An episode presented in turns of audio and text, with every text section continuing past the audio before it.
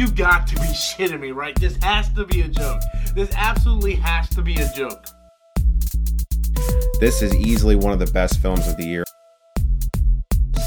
The winner is from South Korea. I thought it was best foreign film. To win, but it could have been Once Upon a Time in Hollywood, Marriage Story, 1917, Ford v Ferrari, Little Women. I don't give a shit. But fucking Parasite, It's one of my favorite movies of the year, and I'm going to give Parasite an A plus. All right, well, hello, guys and gals. Welcome to Midweek Matinee. This is a weekly podcast where we discuss a particular film that we've rolled the dice to choose. Every week, I'm joined by Brett, Hello. Chris, Yeah, we'll say, oh, and Joshua. Uh, I'm so confused. Did Chris just say words there, or The, uh, me too. did. I was I spoke- trying to figure that out. okay. We, we watched Parasite, and I just said hello in Korean. I did extra work for this shit. Let's go. I'm oh. proud of you, but also a little forewarning would have been, you know, nice. yeah? Am I gonna get subtitles for that later, or We'll put it in the description below. we should Microsoft Sam him out. I'm just gonna dub over everything he said? My full English behind his full English. Actually, be hilarious. Well, as you can tell, this week we are the film we chose is uh, Parasite, which is what four-time Oscar winner this year. Yes, sir. Incredible. And this is officially the spoiler warning. We're a spoiler podcast, and we will spoil the film starting now. So, Could you believe the ending? I'm kidding. I can't believe he inherits all of Samsung. Yes, uh, it's wild. Anyway, yeah. So, just I guess we could start out with what everyone thought of the film. Do you want to go first, Figs, or Chris? I didn't mention. I didn't intro you as Figs, but Chris and Figs are the same person. Chris Figs, yes. Uh, I loved the movie. Um, I think it was probably my second favorite movie of last year, but the best movie I saw of last year, if that makes sense. Hmm. Um, yeah. Okay. I would put Avengers because I had one of the best experiences of my life seeing that movie, but Parasite is by far a better movie, and I just couldn't believe the whole thing. It was brilliant. What about you, Joshua? What did you think of it overall? Uh, I I really I, I really thoroughly enjoyed it, and I feel grateful to. Obviously, I, I'm still watching it after there's been a lot of hype about it, but I feel grateful to have seen it still, mostly getting to form my own opinions about it. But uh, I feel like this movie is going to have really long legs as far as discussion about it, and I, I could see this movie being like a film equivalent to something like Animal Farm, where it's like a piece of media that we go to for its commentary on society and politics and power. And uh, in that way, I, I- I hope it doesn't kind of lose its meaning by being kind of like re- repetitiously visited for that. But I, that's that's how impactful I feel like it is. I feel like it's it's that level of like social critique. Uh, so I, I I loved it. What about you, Brett? coming off of a very very different movie scarface um and the only movie i watched in between being how to train your dragon 3 um it was it was interesting. I really enjoyed it, uh, and and actually, I do see a lot of what Josh was talking about, and I, I do want to talk about that a little bit later. Uh, but my bigger thing is, you know, I do agree that we got to come into it, or at least I did as well uh, as Josh, got to come into it in a way where I mostly could form my own opinions and didn't have too much of expectation going in. Um, but it, I, everything that it did, from what I had heard, the little bit that I kind of knew about it, it was uh, a, a lot more subtly done than I ex- anticipated, uh, which I actually think is to the movie's credit. Uh, but yeah, I, I thoroughly enjoyed it. I thought it was really good, uh, and this is just a side note for me, someone who loves subtitles in video games but still wants to be able to hear what's going on. So I, I prefer, you know, even if it's a Japanese game, I prefer an English dub. Uh, in a movie like this, I was really surprised that at no point in time I found myself annoyed by the subtitles. So just uh, a, a strength to the movie. Nice. Yeah, yeah, absolutely. I um I pretty much agree with all of you guys. I put it fifth in mine, so I don't necessarily agree with second on Chris's, but you know, that's whatever. That's here and there. But um yeah, I think that like Joshua said, it's I think this will go down in history, like and be critically acclaimed. You know what I mean? And I think it will be talked about for its themes. And I went into it knowing a lot of its themes already, thanks to Twitter. So I didn't know any spoilers. I didn't know what happened. I didn't know any of the plot twists or anything like that. But I knew it was basically about like poverty and wealth, like disparity or whatever. So mm-hmm. a little bit of that was spoiled. But I mean, that's you know, you can't go in completely blind anymore. Almost, it's Yeah. really hard to, anyways. I wouldn't consider it too much of a spoiler to essentially just know like like a general theme that the movie brushes against. Definitely, since the way it chooses to do it is very uh, different than I think expectation would build just from that sentence alone. Yeah, absolutely.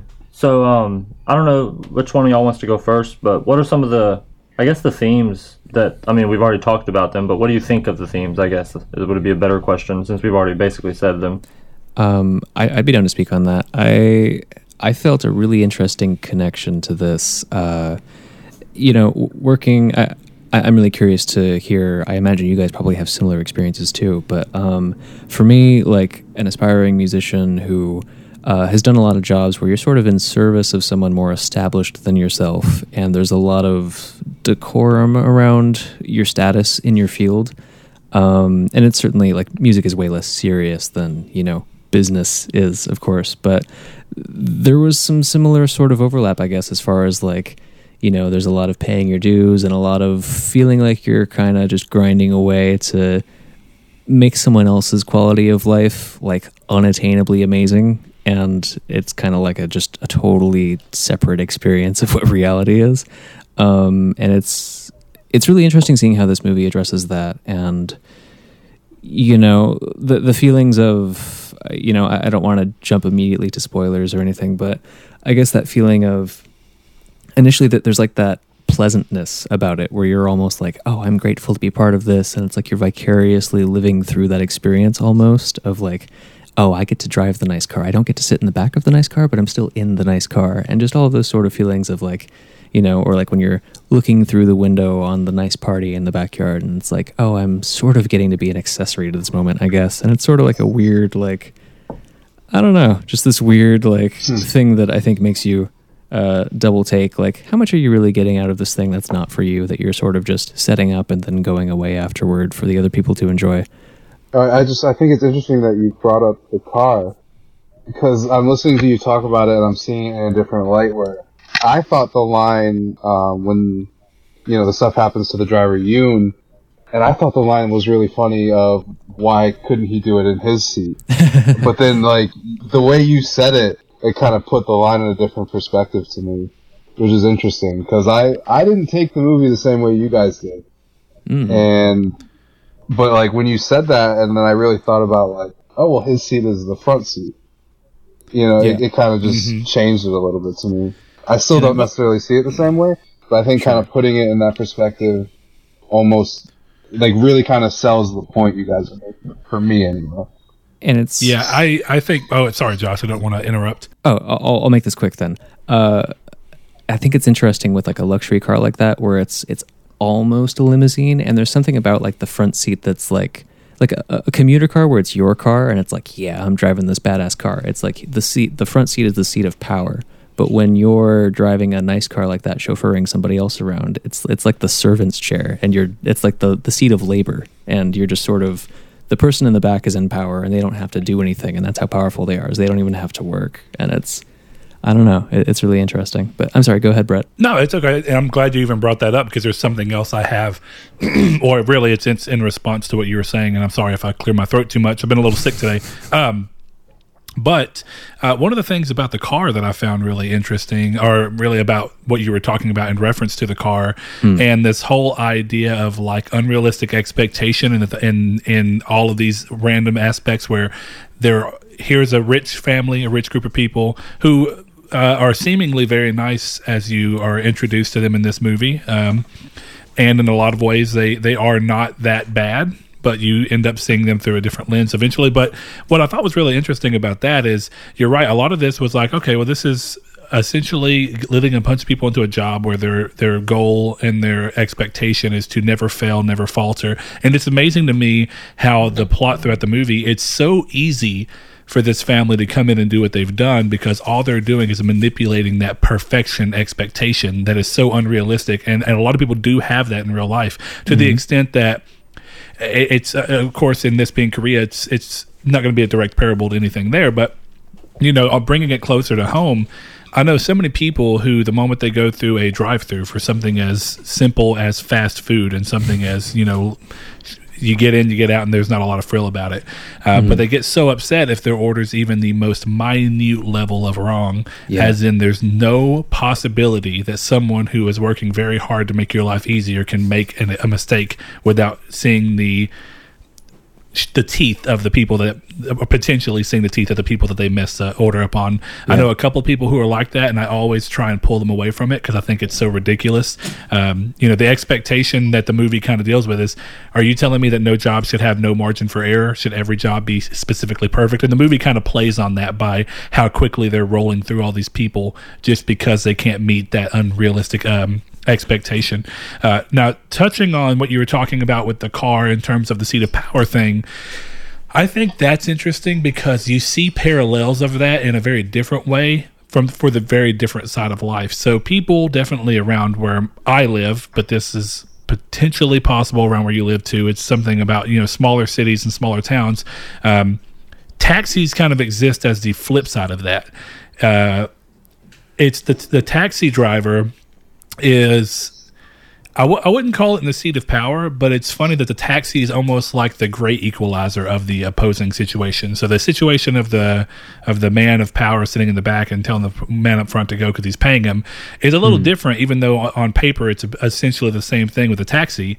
Of hey, you know, this is people who can't afford a vehicle for whatever reason. Definitely in smaller towns, New York's a little different, but in smaller hometowns, uh, it's funny how that can kind of be the flip side. It's like you know, taxis often uh, are seen as uh, definitely even in old media they used to be they're seen as kind of older vehicles broken down and something that ch- people who just don't have the means use as a way of, of transportation uh, and it's just an odd flip of the power seat idea of having an actual chauffeur So- Sure, that's a that's a good comment. Still think about what Chris said. So, Chris, you don't agree with uh, like what we took away from the film, and that's fine. but I was just curious what you kind of took away from it. I want to hear what you guys have to say in more depth because I'm just going off the quick little synopsis and I don't know. It's, to me, I don't know what it what it is, but I kind of I don't know. I kind of saw this as a movie about the difference between desperation and not desperation, but I also feel like I don't know. I kind of don't. I kind of don't feel like the Ah, I'm sorry. I'm sorry. I'm struggling with a way to say it. I think the rich people are being kind of used as this. Oh well, they were bad and they did this stuff. And to me, I just saw it as a normal power dynamic between employee and employer. And I, I can see where everything else comes from, but I guess I've been in the service industry for a decade, and a lot of the ways that uh, Mr. Park spoke to Mr. Kim, to me that was kind of like I, I I heard some of the stuff that Mr. Kim was saying to Mr. Park when Mr. Park got angry, and I was kind of like, well, you kind of earned that, you know. So I didn't see it in a way that I feel like, and I could be totally extrapolating out of nothing here. That a lot of people see it where you know the the rich family or the poor family could be considered the parasite to me, in a lot of ways, the rich family was insensitive and indifferent to the problems of their their employer uh, of their employees, but they were also the victims. You know, they they were. You could make an argument that they were victimizing. I wouldn't make that argument, but I know that you could. But I think that they were providing they were providing this family with their livelihood and a significantly better one than the one they had that this family got through deceit. And I understand why they did the deceit. I rooted for that family. You know, I would have, I, I would wanted them the whole time to succeed, but I also put in my notes that this family doesn't give a shit about the consequences of others either. They ruin. What happened? Uh, I was What just were you about to say? Oh, okay, sorry.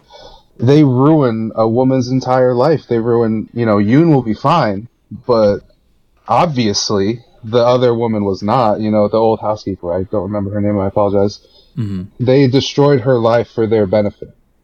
Whereas you look at the rich people, and the rich people, the parks enriched the families' lives, but they also treated them like employees.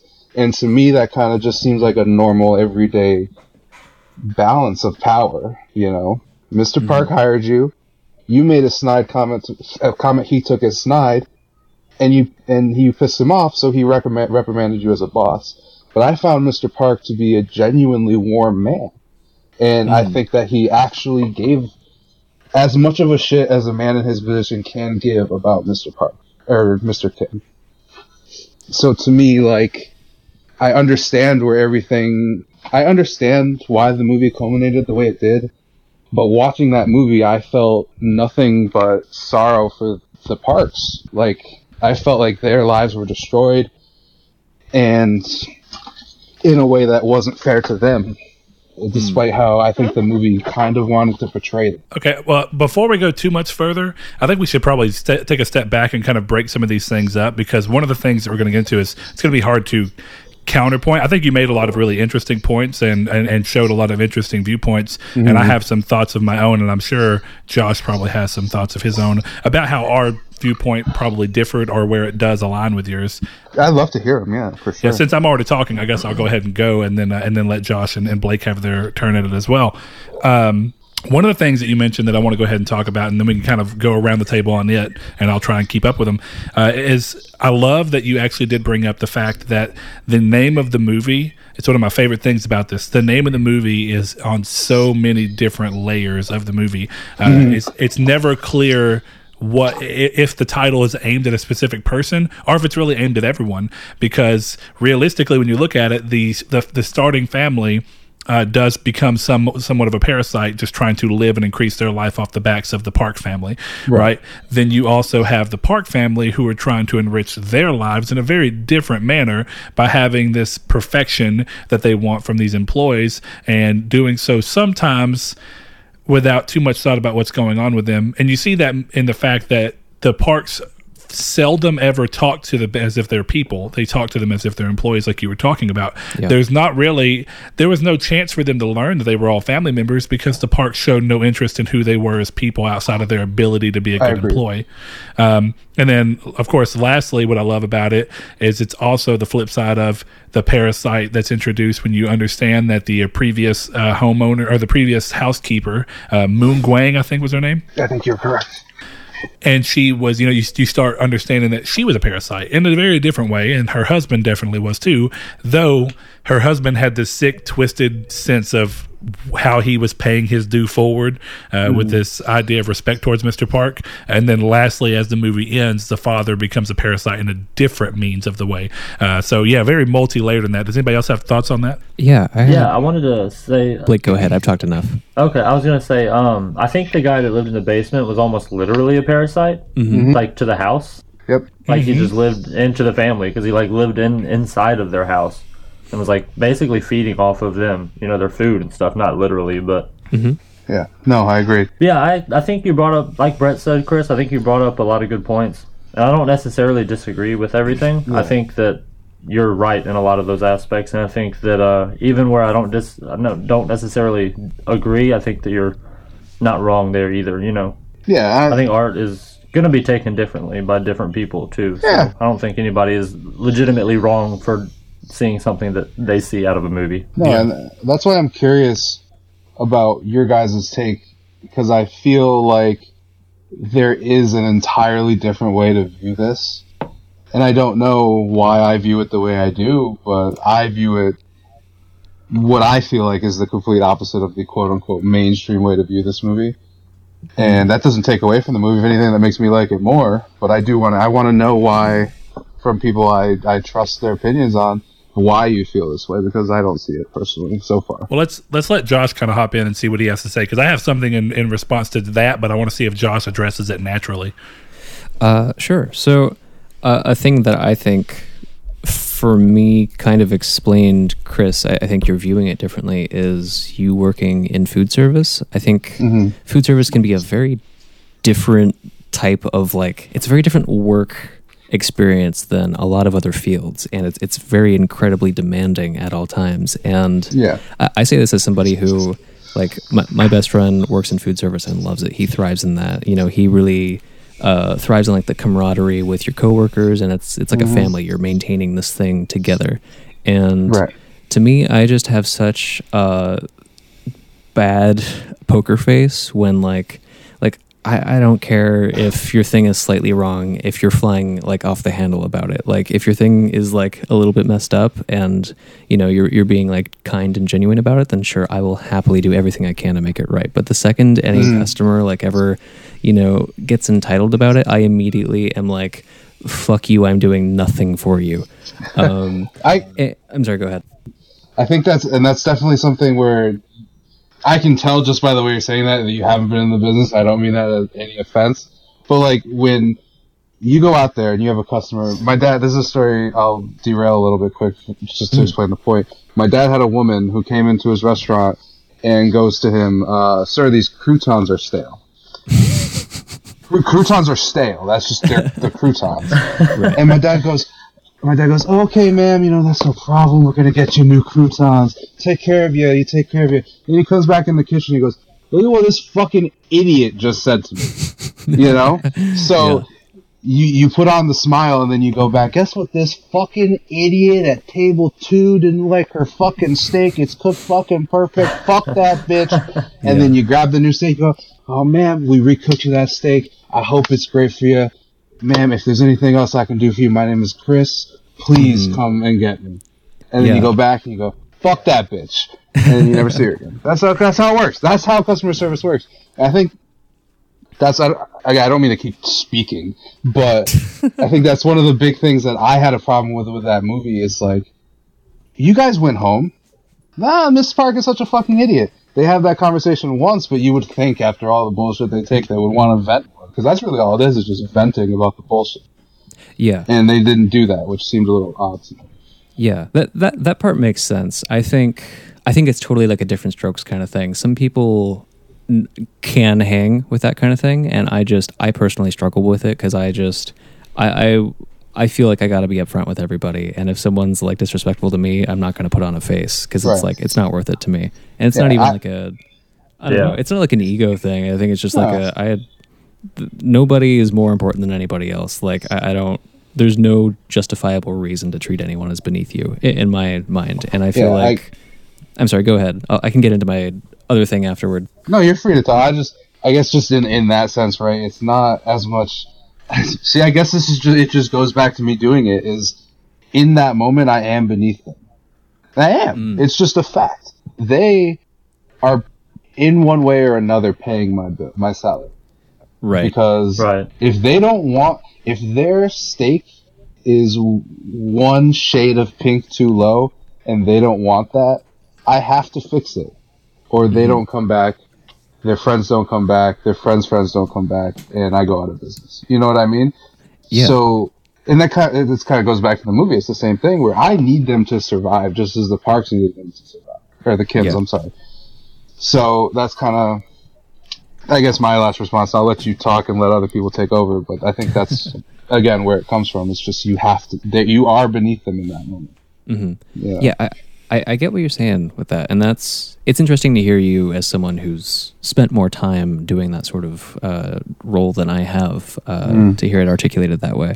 Um, yeah, I, I think the other thing I, I guess I would say is, and uh, I, I guess this is like a bold and potentially very incorrect statement, so feel free to correct me on this. I, to me, it feels like the way service operates is kind of like a it, it just feels like an extension of servitude of when you had when it was you know a, a thing that wasn't exclusively uh like we view having like live-in help as a thing that rich sociopaths do um which is I guess that's never really been different but I, I feel like it's like a I feel like we, we dress it up a little bit more now, so it's not just like you know whether it's like literal slaves or whether it's just like oh yeah it's like the butler. It's like we we gradually over time have made that less okay for anyone to do, no matter how much money they have. But there are still kind of different kind of layers of pomp and circumstance that we dress up to do that. Um, and I don't know. To me, the whole I don't know the the restaurant thing feels like people kind of playing at like a simulated version of that almost of like oh it's it's my turn to be waited on and it's my turn to call the shots and maybe that's completely like incorrect and i'm you know I, i'm eager to hear Well, if I can interject there, as somebody who has, uh, I've worked in food service and uh, I've worked in a lot of jobs that are almost entirely customer service based. One of the things I think that comes down is like what what Chris mentions.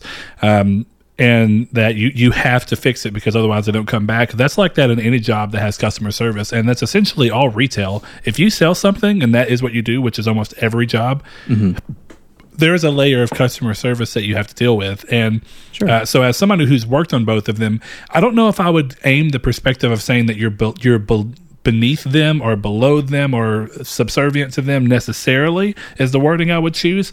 But it's that they have paid money for something that they expect it to be a way, and if it's not that way, it's your duty as the person who sold it essentially is to try and make it as close to what they're expecting as possible Right. uh, and respectfully as you can now on the flip side of that uh, I find your statement really, really interesting, Josh, because I think in some ways it's a little true. I do think that there is some extent of people who like it in this sense of, hey, it's my turn to call the shots and be the person who's getting waited on.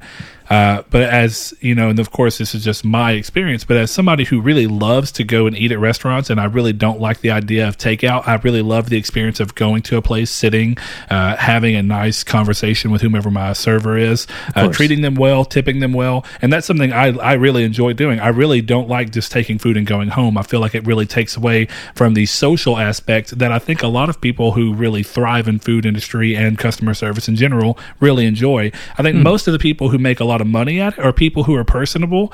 And, you know, to Chris's thing, I think there are plenty of waiters and waitresses and uh, customer service staff in general that the moment something goes wrong, they're nice to the face. And the minute when they turn around, they're they, they're complaining and saying, "Hey, you know, th- look at this crazy woman," and and all those different ways you can say it. And then I think there's people who are like, "Ah, man, uh, you know that that sucks," and I sympathize with the thought that they, for whatever reason, are not happy as they could have been with it. And I'm that person. I'm never mean to anyone. I'm never. I don't do the call the shots thing. I think when people who act that way, and I don't see it often, but you know, like the old tales of people who put like five one dollar bills under a, a knife and then pull one out every time you make a mistake. That's such a that's such a subhuman way to treat people, and I feel like most people don't do it. But the people who do do it get seen so much that it makes the it makes people think that sometimes Right. that people do do that. Uh, but going back a little bit more to the movie so we don't go too much out on a thing even though i do think that that of course ties into one of the aspects of the movie and how it's viewed. So this is actually in service of the conversation we just had to an extent.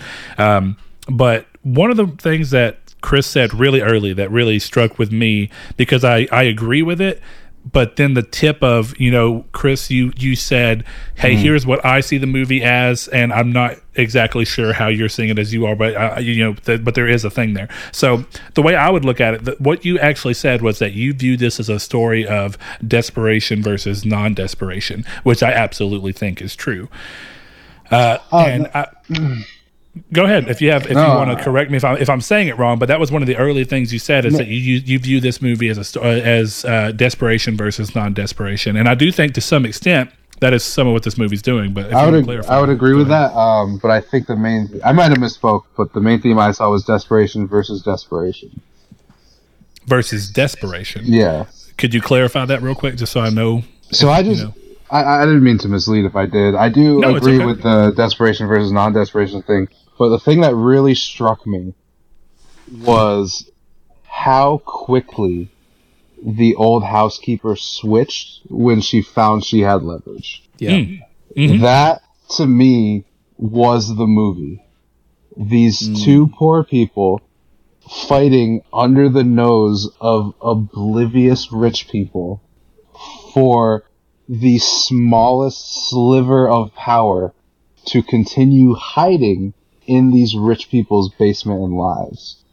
Okay, so that actually gets me to where I kind of wanted to take this, which is uh, that that's another interesting point that I do think I agree with. And there's actually something in my notes where I talk about um, you have two different forms of desperation. You have one person who is already there and taking advantage of the situation. But if you notice, uh, you talked about the guy Blake in the basement being the actual parasite Yeah, because yeah. he was going and living in their house and stealing their food. I, th- I agree with that in a lot of ways. But the other thing is, is there's a line that the wife uh, actually says that she bought all his food and took it down there. So essentially, as far as what it was, the house was nothing more than a sanctuary for him to hide from his debtors. Yeah, that's true. I totally forgot that she had said she bought his food for him out of her check. It really Yeah. does change it. Now, it still comes from desperation. It was a different kind of desperation, right? It was desperation from the uh, desperation of losing your life because of one mistake, whereas the other family was desperation of not having the money to live the way they saw, the way, the way that they thought they could and they both of them used that situation to leverage into their own thing.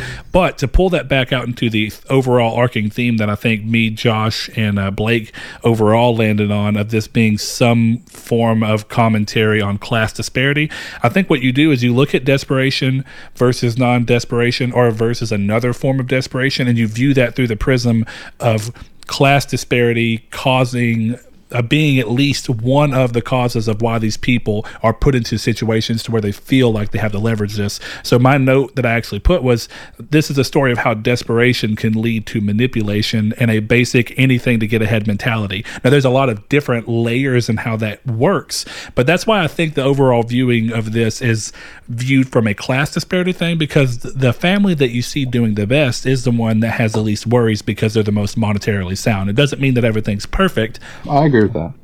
but the motivation for the other two families comes from some form of money. One of them was, a, uh, of course, he's going to lose his life because of debtors, but that still is at the at the behest of, of money. You look at it that way. He's going to lose his life because he's defaulted on money. This family is going to potentially die in these slums, which is I thought was a great way that they brought that in visually with the scene of them going back to their house and it flooding. You mm-hmm. see the kind. Yeah, it was a really great moment of humanizing and kind of making the people relatable, despite the fact that and, and like you mentioned, Chris. They do a lot to set the family up in a way to where, despite knowing that it's kind of sleazy, all the things they're doing, you still oddly root for them. Yeah. And it's like the it's the basic idea that I think a lot of humans have. Ironically, even probably rich people who are watching this, mm-hmm. though there are some that are going to be completely dissociated. But I think there's just something in us. It's like, oh, it's the underdog. You know, they're in a rough situation. They're they're finding a way to pull up. It's like the idea of the human spirit prevailing, even if through questionable means. But that's to me that's why I think it ends up kind of coming down in that one scene of them going to the house, and there's there's uh, I shouldn't say one scene, but that one section of them going to the house while it's flooding uh, after escaping and trying to deal with these things. You really see what their life genuinely was, For sure. and what it meant for them. And the last thing I'll say, is because it's a great scene that I think speaks to this.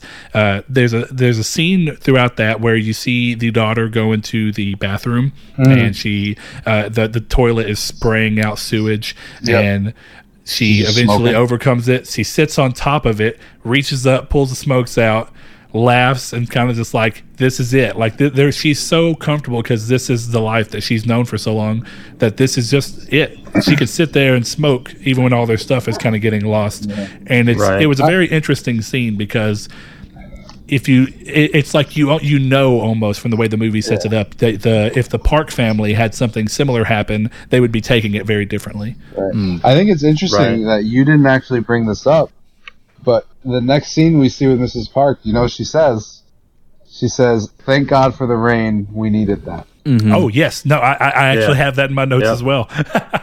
but yes, I thought I was waiting the whole time for you to bring that up. yeah. I was trying not to overly speak, but I yeah, apologize. that was a that was a great line. Blake, what do you think? Yeah, that whole scene too, with uh, you know, it kept going back and forth between like the family struggling to get through like the sewage water in their apartment, and then it would switch back to the Park family, and they're like sleeping on the couch, relaxing, and the kids out in a tent in the yard. Right. Right. You know, and I thought it was just really strikingly different, hmm? and like the difference between the classes or whatever. You know. Yeah, kind of immediately. But I did also juxtaposing. want to mention, yeah, yeah, exactly.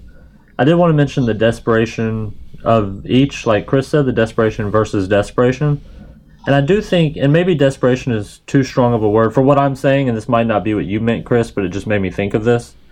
Is the desperation of the Park family to be perfect and for mm-hmm. perfection from their employees? I agree with that. Yeah. like y'all mentioned earlier, how quick they were to fire people, you know, without even really talking to them. They were with both of them. They made up an excuse. They didn't even mention why they were actually firing them. Yeah. Yeah. And I think mm-hmm. it's that desperation for perfection that, you know, ultimately became their downfall as well. Oh yeah, I love that you said that because, of course, the reason that the Park family suffered all the stuff they went through uh, is because of, like you mentioned, they had to have the perfect tutor so that their daughter could be the perfect, you know, student, and they had to Right. have their their son had to be the perfect artist who had to have the perfect art teacher to come in and sit with him, and they had to, it- it- yeah, it's it's the story of how the rich people's ideals for perfection was there is kind of what makes them who they are, but also can easily become their downfall. So Yeah, exactly. I feel like I'm over talking a little bit, but I I do kind of want to rebut you a little bit. No, I don't. I was gonna say I don't think anyone's over talking. If y'all have something to say, feel free. I mean, Just the the whole movie. I, we're, I'm going to spoil the ending. I, I hope that's fine when we do this early. But the whole No, it's movie, wait, culmi- wait. This isn't a spoiler cast. the whole movie culminates in Mr. Kim stabbing. It's it's a whole thing, but it culminates in Mr. Kim stabbing Mr. Park because of the smell, right? Mm-hmm. And I think right. the reality, if you really take a step back and look at that, is that Mr. Park, despite your saying that he needs perfection, liked Mr. Kim enough as a man and as a driver Yes, yes, to yes, yes. continue letting him go. And Mr. Mm. Kim found this out because he was in a position he should not have been in. Not Yeah. to, Sure. No, So- I- Absolutely. Mr. Yeah. Park, despite hating his smell, kept him on because he liked him. Mr. Kim finds finds out in a nefarious way, and that ends up being the catalyst towards Mr. Park's murder. Yeah. No, that's a fair counterpoint for sure. It is, and there's one other thing that I think adds a layer to that, and I think it goes to show that you can have one theme while still having something that technically undermines the theme temporarily, while also reinforcing it in a back way.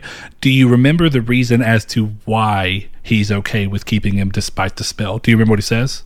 I actually do not know. Okay, so they're they're sitting on the couch, and the family's under the table, uh, and Mr. Park says he never crosses the line.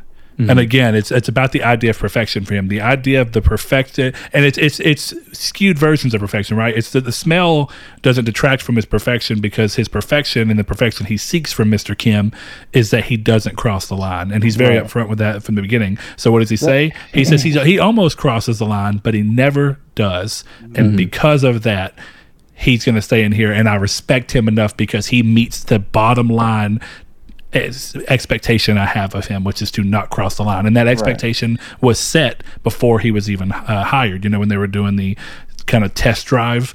Um, so i mean it, it, your point is still valid but it's, it's like that that whole scene reinforces our point while also having the, the fact of it, it's not perfection across the board so you're definitely right but there is still a facet of perfection that's wanted in every one of these aspects. You're definitely right.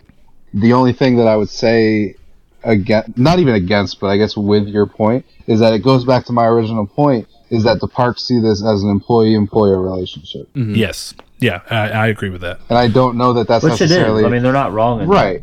But that's I mean, my... it is employer and employee. Right. I guess my thing is like, as someone who now runs a kitchen, as if I liked someone who does their job, I would keep them. But if they screw up enough, they're gone. That's just how that works, you know. And I'm sorry if you have to pay your bills, but you can't cook, yeah Right. you know. It, um, if I could mention this briefly, I, I think at least a thing for me, uh, and I, Chris, I really appreciate you articulating this because I wouldn't have thought of it that way, and that's it's really interesting for me to hear this this other point of view on this. Um, so thank you. Um, Of course. uh, a, a thing that, for my interpretation of it, contributed to my feeling of you know continuing to root for uh, Mr. Kim, despite you know obviously they they shouldn't be there, and this was sort of like a an immediate you know slap by karma in the face of like you know oh you guys were having this night of extravagance that wasn't yours, and now now you're sleeping under the table. Um, and then that going even further to the point of you know them having to return to their floated home but um a thing that contributed to my still reading it uh you know not liking the parks and in, in defense of mr kim was the additional comments of like not just that he smelled but like it smells like people on the subway and like oh mm. poor people have a certain smell. And just that sort mm. of it it's not just that they were kind of shit talking him which as an individual is probably warranted like anybody does that. But the additional layer Right. of just like dehumanizing people of lesser means i think was a thing that for my viewing contributed to that sort of feeling of like you're not just commenting on this one man's you know attributes you're kind of commenting on a lot of people and judging them for having lesser means I don't know. I see where you're coming from. I don't know. I kind of feel like. I, please tell me if you want me to stop speaking, but I feel like this is almost please keep we're, talking well, we're having a discussion of themes, and I'm the contrarian in this conversation. no so i love hearing your contrary thoughts No, but that's why it's point of this. interesting. yeah I, I, Yeah. That's why we invited a capitalist on the show. Like you. yeah. Sanders 2020. Didn't expect that one. um, no, I, I just. I'm having trouble rebutting your points because any way that I rebut your points, I sound like an asshole. no Well, not that, that shouldn't be a matter. Because this is a viewpoint of yours. I mean, it doesn't. You don't have to be an asshole just because you viewed something differently. I mean, this is subjective work. I mean, What what I what I mean is what I'm about to say is going to make you sound like an asshole. well, either um, shoot it off or let's pass off. We're shoot. Well, no, I'm shooting it off. I'm just we go. counting. But the reality is, I have I have said just as mean and just as demeaning stuff about people who weren't in the room Mhm. because I'm having a private conversation and I'm shit talking. Yep. You know, I get where you're coming from. I think the park, the comments that Mr. Park made were awful, and that scene truly was one of the most heartbreaking scenes for me in that movie.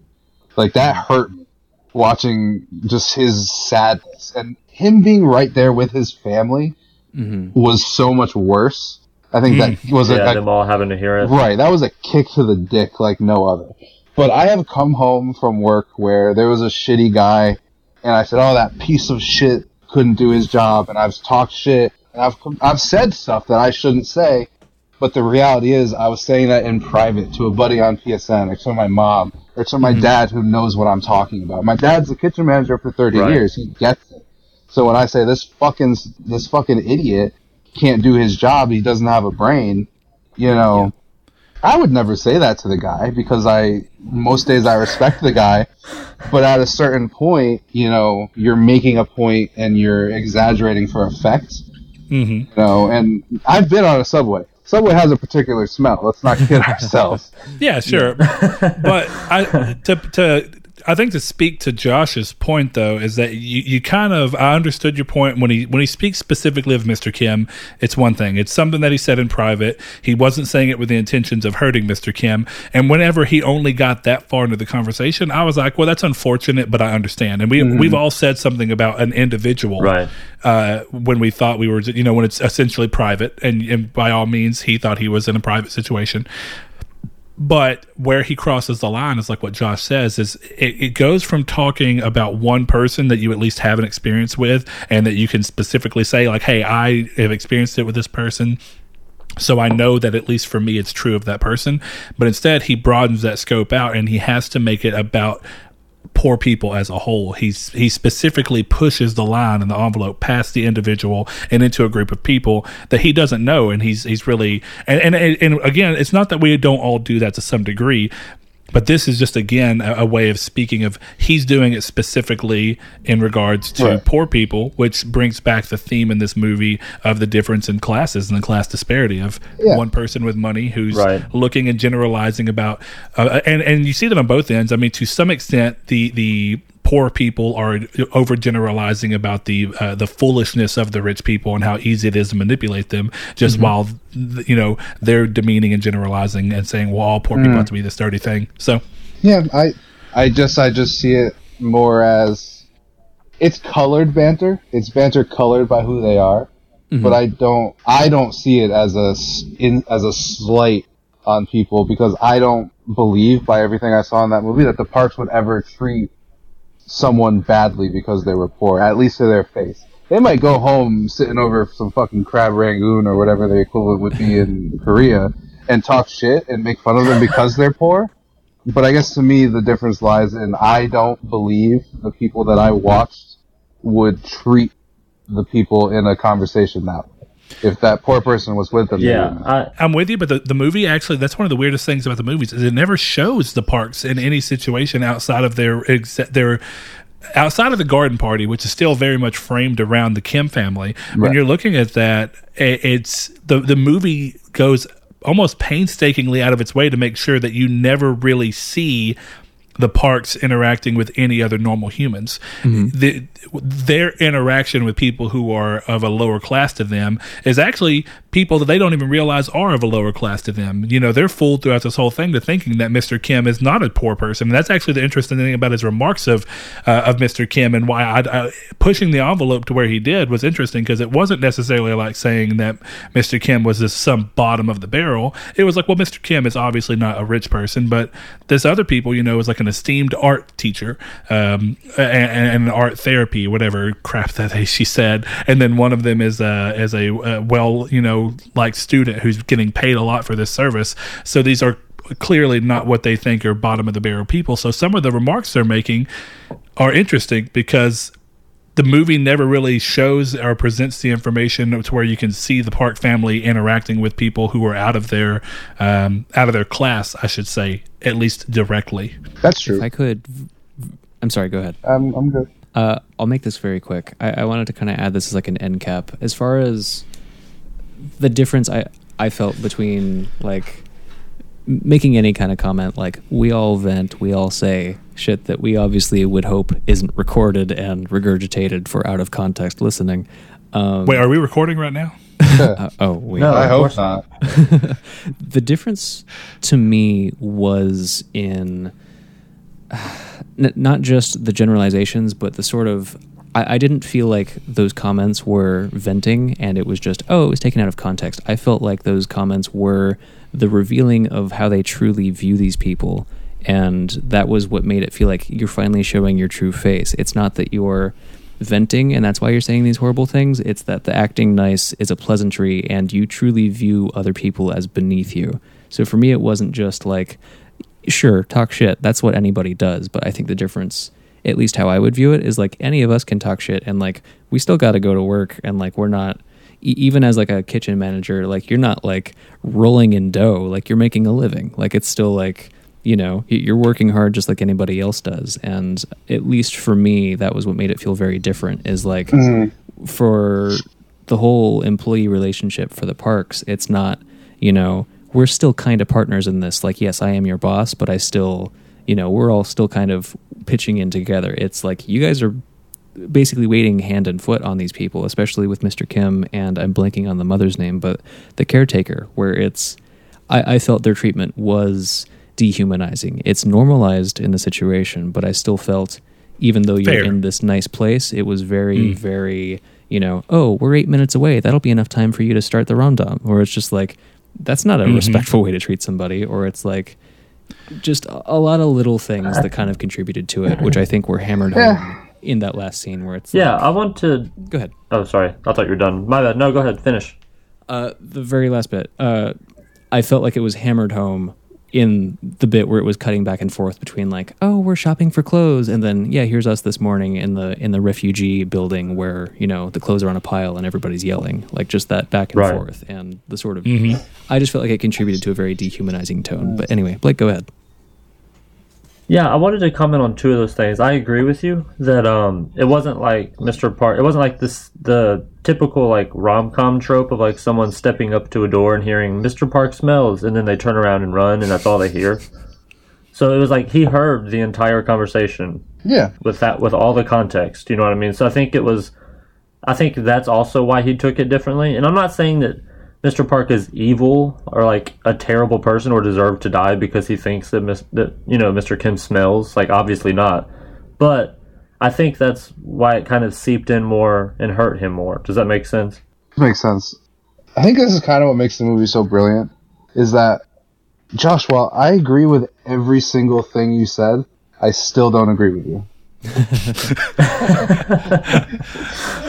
you know, I think that's what's interesting. Because to me, I guess my thing is I don't agree with your take on servants or butlers at all. I, I just don't. Um, I think and I'm, I'm going to make the typical conservative boomer argument, but Oh, make a point. They chose those jobs. Literally, especially in this movie, they literally chose those jobs. Went out of their so way. if you don't, But if it's not like they didn't have a plethora of choices and like chose that one. They like wasn't didn't they talk about Mr. Kim not being able to find one? Well, Right, yeah, yeah. but I think to his point is that they went into this with goals of, and half the time it was creating jobs Yeah. that were just opportunistic. So it really was Sure. that they chose these jobs almost too on the on the nose because they were looking for opportunity to come in and just find a way to fit into this family, no matter what it was. Right. You know, the first person again, goes I in, think that's gets more out of read. desperation. Oh, it is, but they, but it's still just because you're desperate doesn't mean that you can't still choose what you're doing. But it does mean that the way that you're going to choose is going to be tainted by the fact that you feel a, a more of a need to get something Yeah. rather than nothing quicker. So I mean, both both sides I think are valid. I, I don't I don't think this movie really helps with my point if I'm being honest with you because I I realistically I think the movie plays into Josh's point of view. But I guess the example that I will give here for kind of the choose your own adventure eh, type thing I'm trying to put forth is look at look at look at Bruce Wayne and look at Alfred right? Alfred's Alfred's fine. Alfred's rich. Alfred chooses to be Bruce Wayne's butler. You know, not everyone is obviously not every butler is Alfred Pennyworth because Alfred Pennyworth doesn't exist, but neither does Bruce Wayne. so Wait, what? if I Santa? if I want to go out and wait hand and foot on a rich family because they're going to pay my bills, then I think at a certain point I don't get to be upset when the rich the rich family who's paying my bills says something unreasonable. You know, I think that's you that's the job that you have. So I, I, I do. I would be pissed as a human being if I got a phone call and said, You got eight minutes to make me food you've never made before. but there's also that part in your mind that says, I chose this. And I, I get that in this specific situation, there's not a lot of choices. But uh, like we, me and Brett kind of said, they they chose this shit. Sure. Well, Well, and- yeah, I don't, I don't, I don't fully disagree or anything. I just don't think that they had like many other choices, if any. So, Right. like, you saying it's a choice? Yeah, they technically chose it, but what other choice did they have?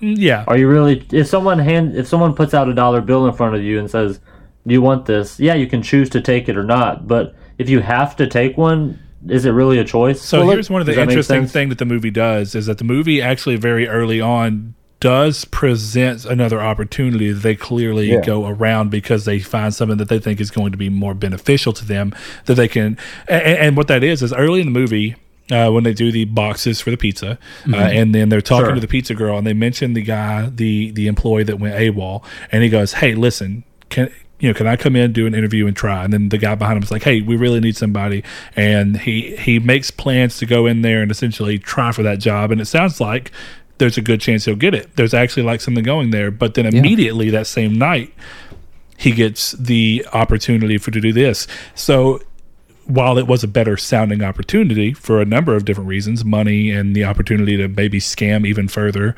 um, to help your whole family out, he did have an uh, an actual choice of a job that probably would have been a little bit more honest and would have. You know, brought him up by the bootstraps, and you could tell that even in the Yeah, beginning, no, his fair. I- intentions his intentions are there because he's like, you know, he tells his dad, even though they've um, forged this document for school, they've told, like, he tells the dad when he goes out, like, hey, I don't view this as forgery.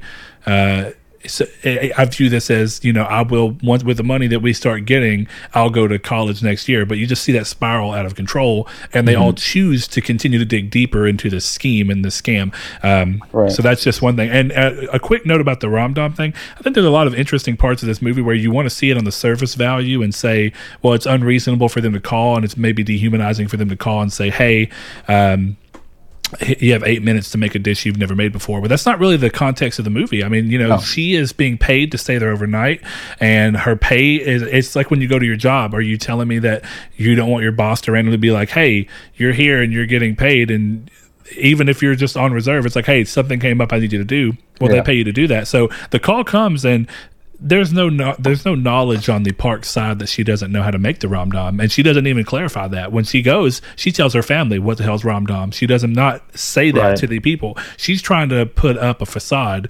and you know, so it, it's really interesting how all these things play out. I mean, it really is.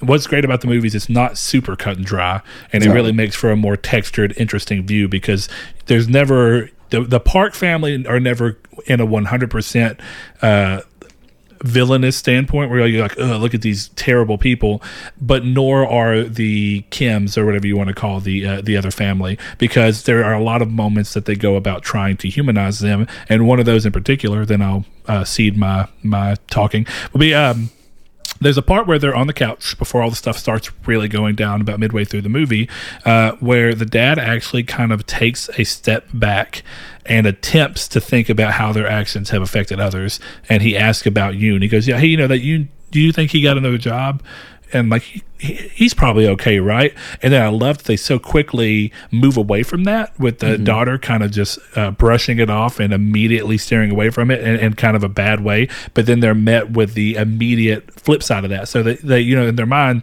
they're able to justify that yoon is doing so well but then they're met face to face with the fact of what they did to the housekeeper Right. uh, and i just so Yeah. again it makes the movie very interesting to watch because there's just a lot of stuff that's constantly weaving in very interesting ways to where no one ever fully looks like the villain until suddenly they are I think the the Right. last point I would want to make, which kind of goes to why the movie is almost a bad way to talk about the specific relationship between employee and employer, is that if if they're never found out, right? If the old housekeeper doesn't come back, I don't believe for a second that they would continue to be in abject poverty.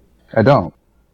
Um, and I think that's the big thing. I think if they had all continued on in their roles, eventually that family pulls themselves out.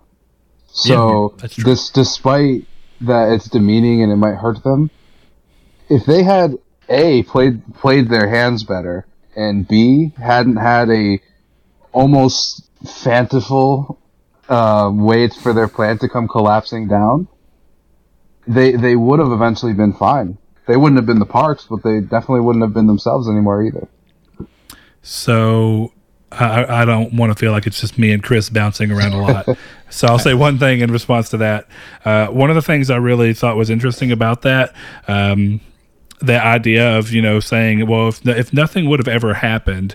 Then they probably would have been able to eventually pull themselves up. I love that the movie immediately addresses that when they're laying in the gym and the the son leans over and asks his dad what the plan was, and the dad says, and I quote, "What type of plan never fails? No plan at all." no plan. You know why? If you make a plan, life never works out that way. And he says it in such an interesting way of where it's like he realizes that the plans they've made are part of what's putting them in the position of where they are to an extent. It's almost like Right. we're seeing we're seeing the fruits of our plan go to, to waste. But if we would have never planned, and I took that in some sense as if we would have never schemed, we wouldn't be in this position where we are right now. Uh, and I thought that was really interesting. So Yeah, I, I mean, it, it's definitely to the the credit of the movie that it's uh, as as Brett said, it's not just a, a one tone sort of thing. It's you know we we immediately see them. It- It's really interesting how the movie reveals it, where it's like, yeah, we feel bad for them and like they're struggling so much, and then we see how quickly they're like, oh, they're actually really conniving and really clever, and they're already like they're finding every way to turn everything into an asset to them. And at first, it it's like ingenuitive, and then it gets like it gets progressively darker. Um, and I think uh, this does tie into Chris's point a little bit of, yeah, if they continued on this path uh, unobstructed, it's very possible that they would have ended up well off enough for us to no longer identify with them as underdogs and for them to then be now you guys are just being schemy and selfish and gross and you don't even have anything to like humanize you anymore and you're just as bad as they are. Um, so that is certainly to the credit of the movie as far as creating depth in these characters and it's not just oh poor them the whole time but it's like oh poor them and it's like i mean i'm rooting for you but also can you chill a little um, Right. There's a great moment that ties into what you're talking about, Josh, of when they're sitting there in their night of glory, and there's so much that happens in this one little, you know, 10 minute segment. Uh, when they're sitting there, and the son, Kevin, which is I'll get to that in a minute as well. But um, the son is talking about how he likes the daughter, and as soon as she goes, he's going to ask her out properly.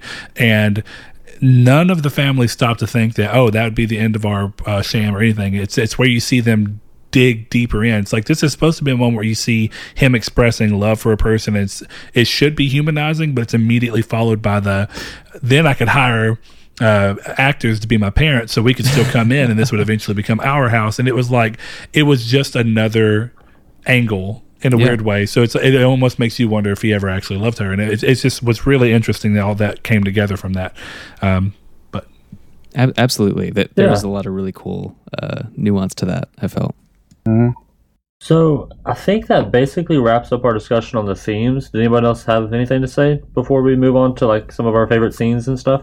No, I think the way to wrap up this in particular, if I had to kind of put a cap on it, is that this, uh, what we just kind of went through, and I hope it wasn't painful for anybody listening. Uh, I thought it was really interesting because it was so many different viewpoints going through.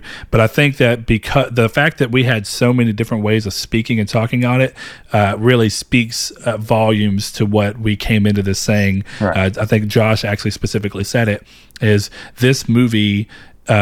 Has the ability because of how uh, multifaceted and layered everything is within it, uh, and how different it can be perceived by people. That it, it's a great tool to look into and kind of understand how people uh, differ. You know, I think without this conversation, we would have never, or without this movie, we would not have had this conversation to learn how each of us kind of stand a little differently on each one of these things. We learned something interesting about Josh and uh, his current stance on the idea of like um, uh, waiting for people and like the idea of a of service industry. Uh, we, we learned a little bit more about you, uh, Chris, and, and it's just I just thought it was interesting that we this is this is a real strength of the movie. Its ability to kind of let it shines a light on everybody's differences, and that's a lot of what the movie's kind of talking about is differences between people in this particular subsect uh, groups. But I, I, I, Yeah, yeah. to the movie's credit, I think that that's a great thing.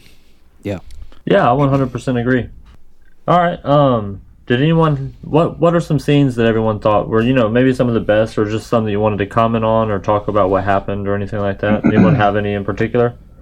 I did, yeah. Um, I really had to give credit to So-dam Park.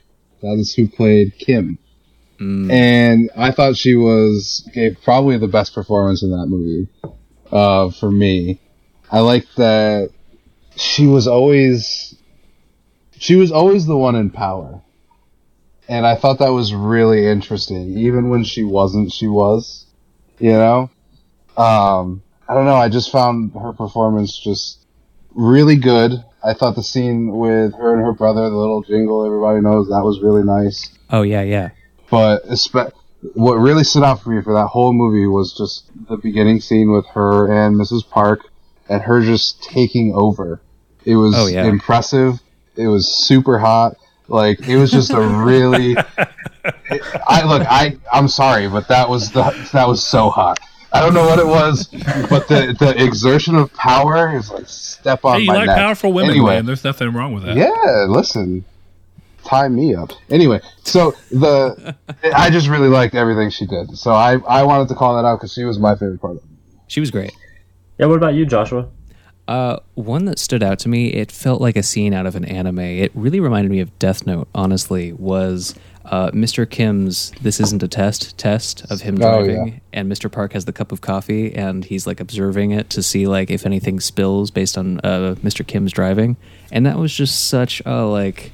I, I love when movies are willing to go, or really any kind of storytelling. I love when they're willing to go in like how detailed and like ob- like uh, observant the people in the scene are and how they're kind of like they're only letting on so much and they're observing so many more things and they're kind of using that to figure each other out and i mean this movie had so much of that but that was one of my favorite just like stylized moments of that of like you know just like cruising around in the car and just having the coffee and like this isn't any kind of test or anything but like he's judging the fuck out of him the whole time just doing so with a really relaxed demeanor You know, yeah, I would fail that test. I would spill my coffee every single time. Every time. I, I love that you brought that scene up because that is that was such a cool scene in the movie.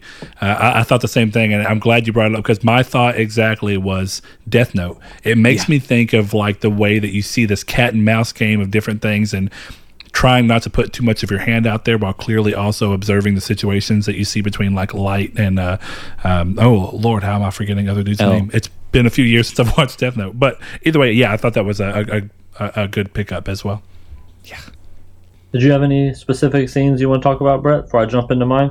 Um, I have something I want to talk about that I don't necessarily know was. Uh, I, I think I've really most of the scenes I really liked are are, are handled. I mean, some of them I, I- I'll do that, but there's something else I want to talk about before we round the whole show off. So I'm just going to put a pin in that. Um, there was a scene that was interesting to me because it seemed like it had a tie-in scene later.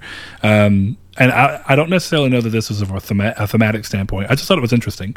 Um, is whenever he's sitting there in the house and he's just staring at the landscaping stone, and then almost every scene that follows that has Kevin in it is him and the stone, and somehow they've become inseparable. Hmm. And then the weird irony of it is that that only ends when Kevin is struck by the rock after saying, and I'm pretty sure his his quote line to his father when he said, "What are you doing with the rock?" is he said, "It's it's uh, it's hard to explain, but the rocks clung to me." It was or something uh, to those uh, lines.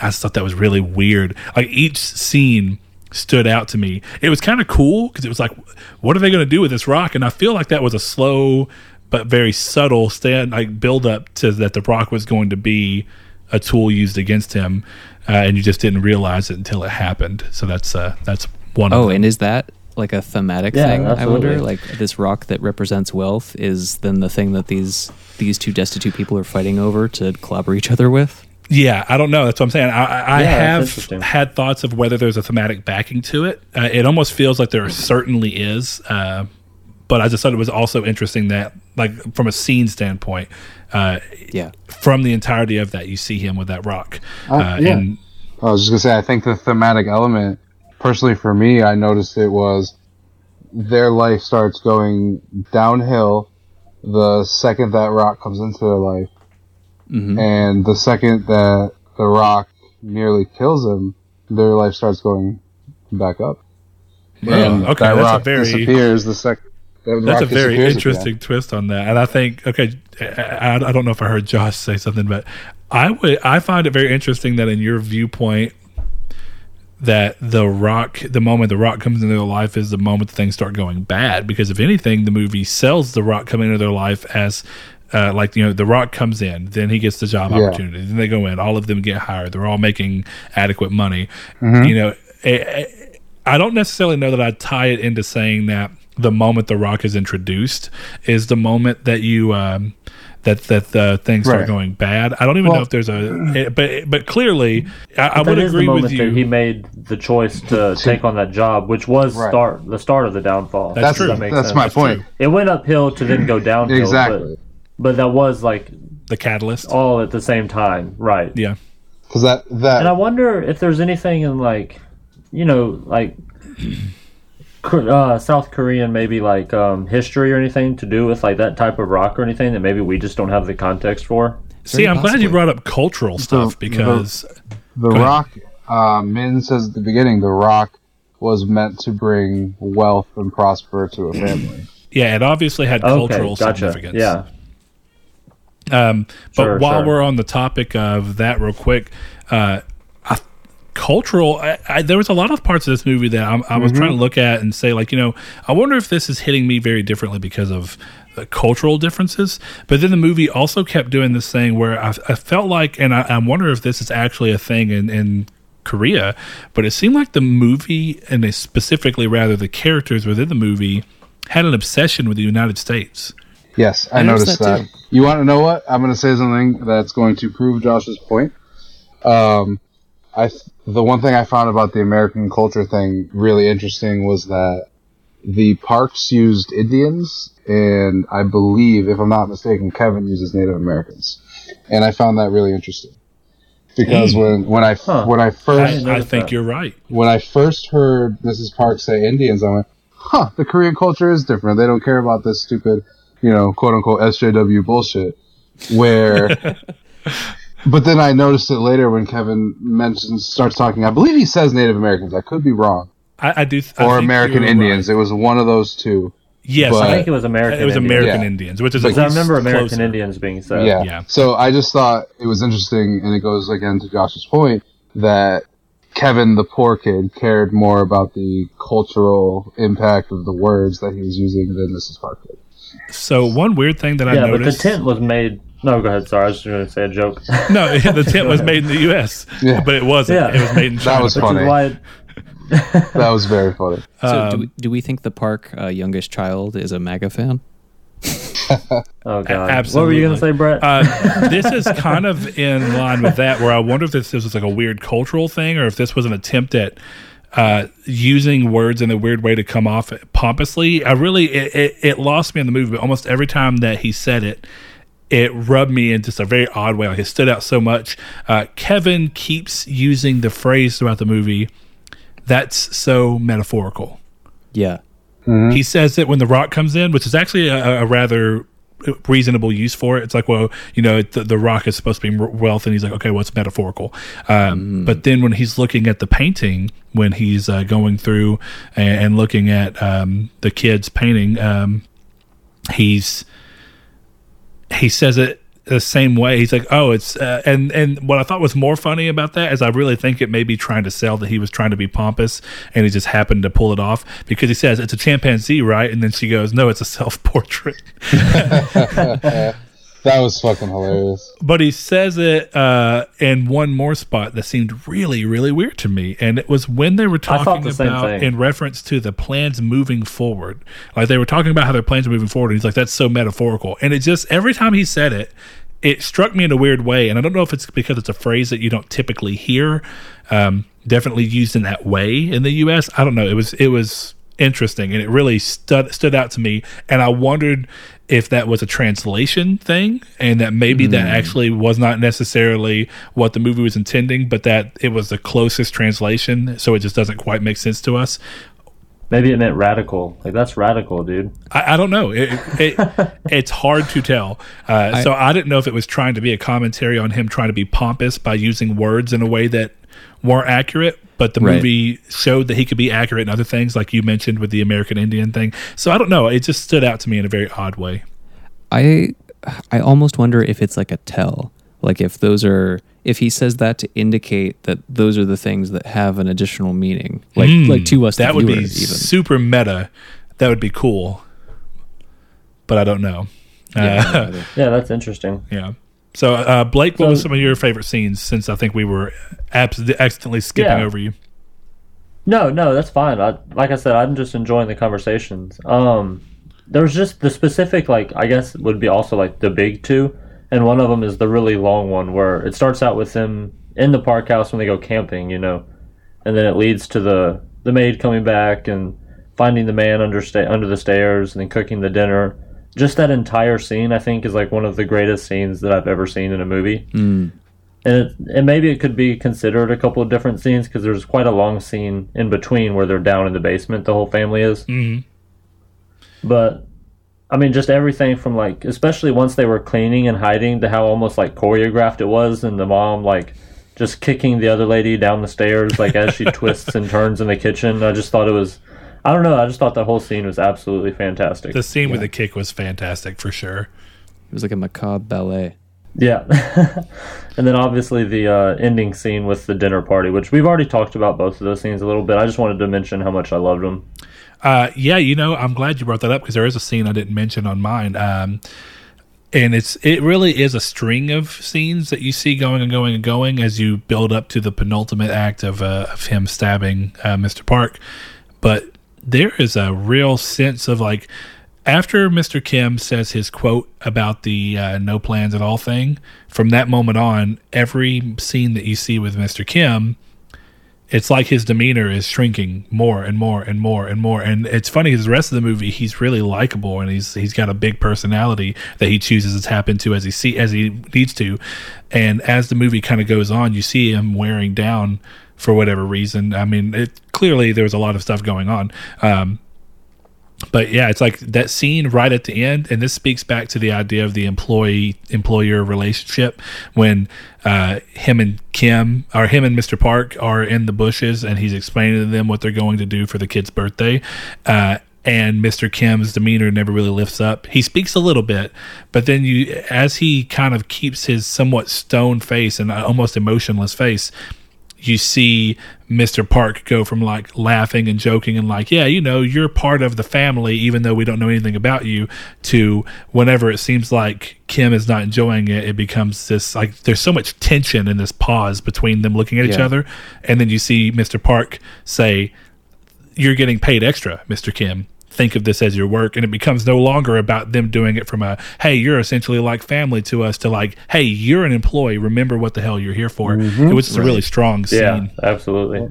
I, I do want to make a note quick of what I, I was I really found that scene interesting too, and what I found super interesting was the music. Mm. Um, the music over the dialogue, where the dialogue was M- Mrs. Park planning for this wedding, but the music was like this foreboding, like I don't know what the right word is, but almost horror soundtrack going on at the same time. I thought that was really cool.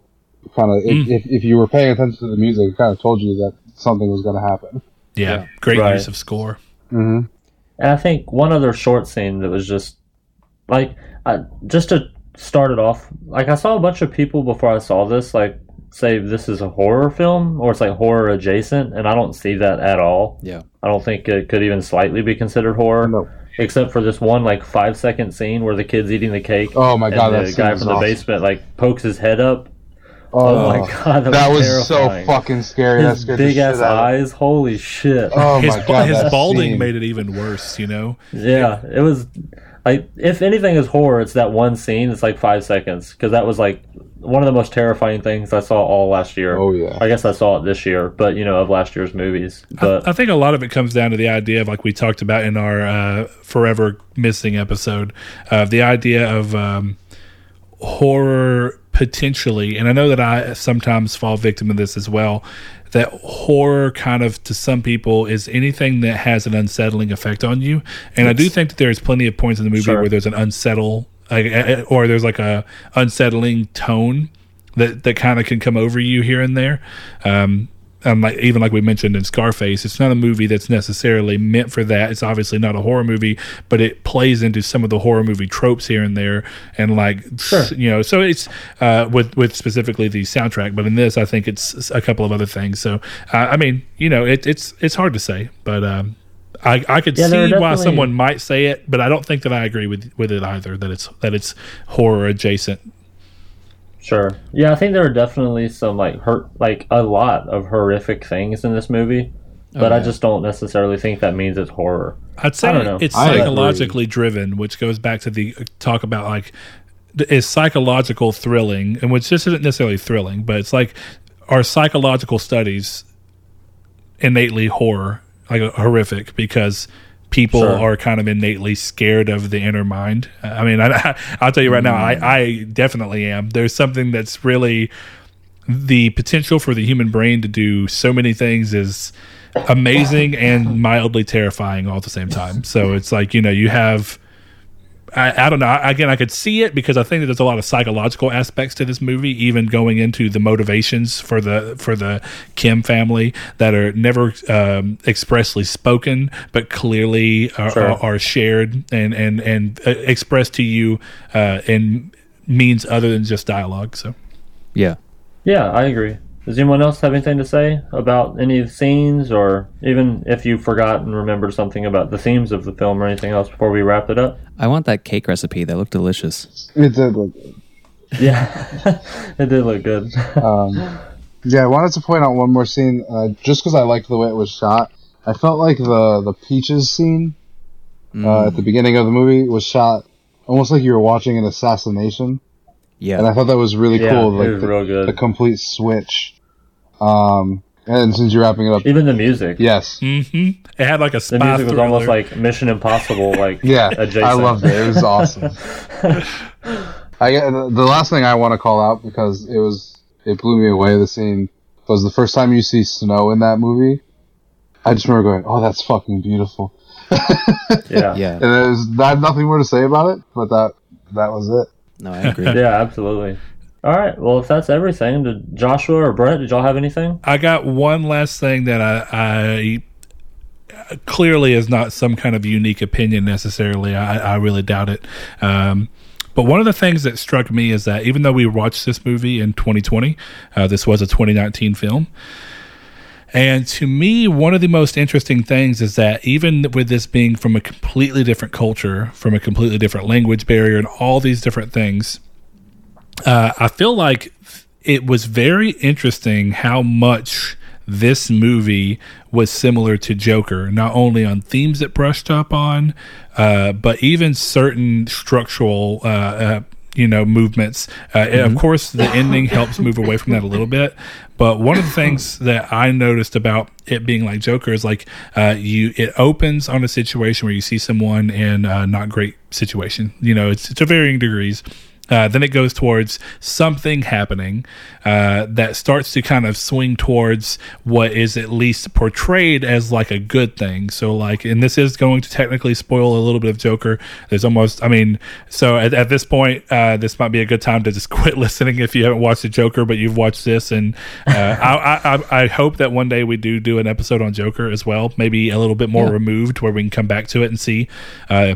You know, if it was great for its own reasons or if it was great because of stuff happening around it. Who knows? Um, but uh, in the Joker, that's portrayed as like you know the the thing happens to him and it breaks him, but him breaking is sold to you as a good thing, uh, at least through his eyes, because it gives him this confidence and whatnot that you see throughout the movie. And then in this family, you see this one move turn around. It's like, oh, this is a good thing. We're all finally getting into this job. But then that immediately starts crashing down with the realization of a couple of different things, and then it all culminates in the people. Again, when we're looking at this through the lens of like class disparity uh, uh, which is clearly a big theme of the Joker, uh, though that's also kind of intertwined with mental health and how that ties into class disparity. Uh, but in this one, Sure. I'd even say that mental health is uh, somewhat responsible for the penultimate scene of both movies, uh, where Mr. Kim stabs Mr. Park uh, very abruptly, uh, and then and in the Joker, you also see the same thing. It's it's the it's the person who's on the lowest end of the totem pole uh, retaliating against the person who's on the high end of the totem pole. Um, so uh, i- interesting that both of them end in like you know in a sense, people that they looked up to, like definitely the Joker, and it's like finding the way to eventually swing them over into acting in a way that uh, surprised you, at least from the interactions at the beginning of the movie. Um, I thought that was interesting because of the fact that this was not two movies in America. So this is obviously looking at cultural things from a different thing, and it really shows something on a more worldwide scale of a problem that everybody is kind of aware of. But it's good to see media in another from another territory uh, show something that is so uh, relatable even outside of their boundaries for the most part. Yeah, that's a great observation. Yeah, absolutely. What about you, Joshua? Do you have any closing thoughts? Um, I mean, I feel like we've pretty much touched on everything I can think of. Uh, although we kind of glossed over the the proper ending of this movie a little bit. I don't know if there's anything for us to discuss there as far as if it's open ended, if it feels conclusive, if maybe we got kind of different things out of how the movie ended. Oh. he's uh he's reading the letter. He's you know he's like he's interpreting the Morse Right, the code. Morse and, code. and then he's uh, he's reading his letter to his dad, and it feels kind of at least for me, I kind of read it as unresolved as to whether we saw a glimpse into the future and that was for sure going to happen, or if that was just how he was envisioning it, but. He is still in present day, and it's still kind of leaving on this uh, this down note of uncertainty. Um, I'm curious what you guys thought. Sure. I don't know how we forgot to mention the ending too. That, that ties back into my Joker thing of for a split second, the movie ties into this thing of are we seeing the future as it's actually happening, or is this a, an unreliable narrator of what they wish is going to happen? Right. And I, I thought, yeah, I thought that was really interesting because for a little while I thought the same thing. I said, "This is the end." Okay, that's great, and it's it's kind of like a weird ending that you're kind of happy. Again, it brings you back to just rooting for the family, but mm-hmm. then it's left on this very open nature of like, well, does that really happen or or not? yeah. Yeah, see, I took it as a dream or like a hope or a wish kind of envisioned in his mind, but it could very well be like a, a glimpse into the future. You know, we just don't know. Yeah. We'll have to wait for Parasite 2. Electric Boogaloo. I think this will be a, Please don't. No a long running franchise. The Parasite I'm expanded to see universe. Yeah, the Parasite MCU. I want some tie-in Disney Plus uh, shows. But real quick, I thought I would ask: um, Do we know what we're going to do next week's episode on? before I close out and mention what we're going to do next week. Let's roll the We dice. totally forgot to. Well, thankfully, you can hear the dulcet, sweet tones while Chris does the dice roll. Um, Yeah, and eventually, I, I guess we should go ahead and say that I think we all agree that uh, as this, if this show does pick up steam and there's people that listen along, uh, we would love to start getting audience participation as to what they think we should watch next. Uh, that way, we can Yeah, kind of all go through that. So that's definitely a hope of mine as well, uh, because this again brings me back to the thing of I don't honestly know if I would have watched Parasite without this podcast being a catalyst for me to go out and experience it. And I'm glad I did, just like I was with Scarface. It's like you know. I, d- I don't know that I ever would have watched Scarface had it not been for this. So I hope that that's what other people are finding. Maybe they've come in on an episode that's a movie that they enjoy and they hear our thoughts and have their own. And then it kind of urges them to go, like, you know what? Uh, yeah, I'm going to watch the movie along with them and then kind of cross reference what we think. And it, it- hopefully it'll do for others what it's done to me, which has given me a new appreciation for movies and a new way to kind of go about watching them. Absolutely. yeah, absolutely. Uh, I will say about the ending, I don't think the ending was real. I think it was a fantasy. I think hmm. the kid is borderline insane, and I don't even know if he saw the Morse code. But regardless, hmm. if you take everything as fact, nobody aged. so there's no way that was real. Hmm. Yeah, that's very It's true. not clear how long that passed, but yeah, that's that's true. I mean, he had different hair. And what's funny, the only time you see a difference is in that flash forward to the future when suddenly everybody sudden like actually looks different. They look different, but not really. Because I remember that scene starting, and I go, how the fuck did he graduate and get a job and get all that money so fast?